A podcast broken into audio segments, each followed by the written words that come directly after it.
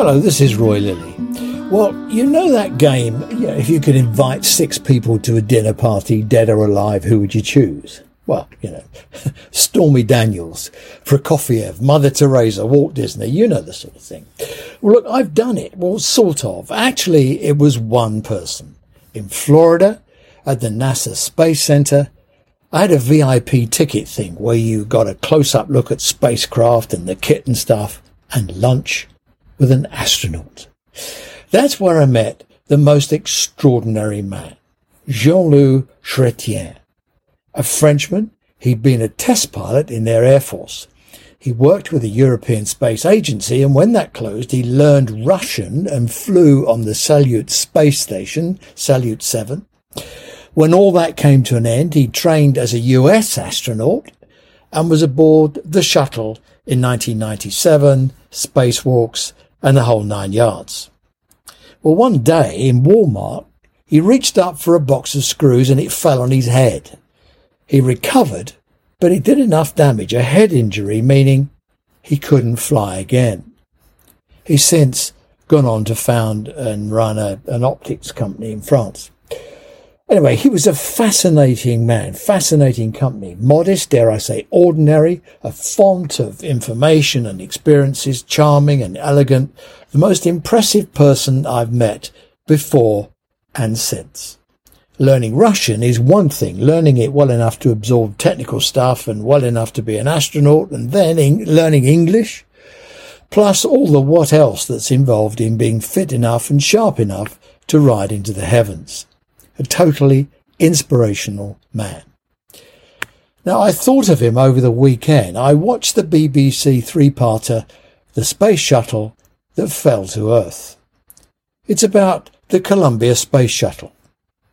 On Saturday, the 1st of February in 2003, on its way back to Earth, it disintegrated, killing 7 crew members. It turns out the launch rocket had shed a chunk of insulating foam that struck the reinforced carbon-carbon panels on the wing of the shuttle. The configuration of cameras didn't allow engineers to see the extent of the damage, and foam stripes, as they were called, were not unusual, and engineers dismissed it. However, and this is why I want you to watch the programme, several practical, sensible, pragmatic people down the food chain and nearer the action were concerned about the extent of the damage and pressed for imagery from the military or spy satellites or telescopes to assess the what's what. The pressures of budget, schedules, mission objectives and deaf, dumb and blind management said no. Watch the movie. You'll see groupthink, hierarchy, protocols, fiefdoms, mindset and the normalization of deviance. Schedule and budgets trump safety and bringing 7 people safely back to Earth. Failure to imagine failure, we are NASA.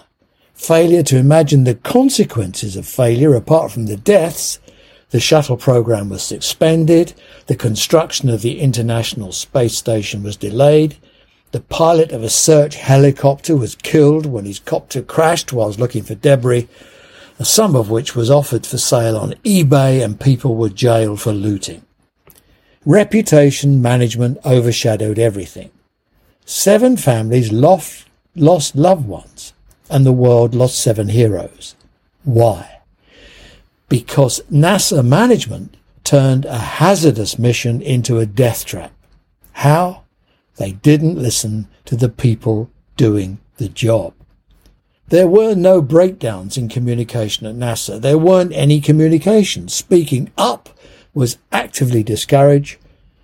The foam didn't kill the astronauts. The culture of the organization did. A healthy organization allows information to move up and down and sideways and pushes trust and decisions out and down to the place where they can best be made. Today, a million people will be in the care of the NHS. Like NASA, the NHS is an organisation working at the limits of knowledge and safety. Like NASA, the NHS is constrained by budgets and workforce. Like NASA, corroded by pressures from targets, reputation management, structural secrecy, and people who are discouraged from bringing bad news to the C-suite.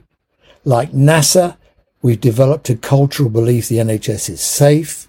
Like NASA, who failed to learn from the Challenger disaster 17 years earlier, the NHS has no mechanisms for learnings to actually stick to the system. Like the NHS, NASA was essentially powerless depending on political wins and the budgetary decisions that were made elsewhere. Any manager serious about their business should add something to their desk furniture, along with a laptop, a notepad, pen, and the detritus of the job. There should be a model of the space shuttle. Then everyone who knows will know they're dealing with someone serious about listening. And thank you for listening, and I hope we'll speak again soon. Bye-bye.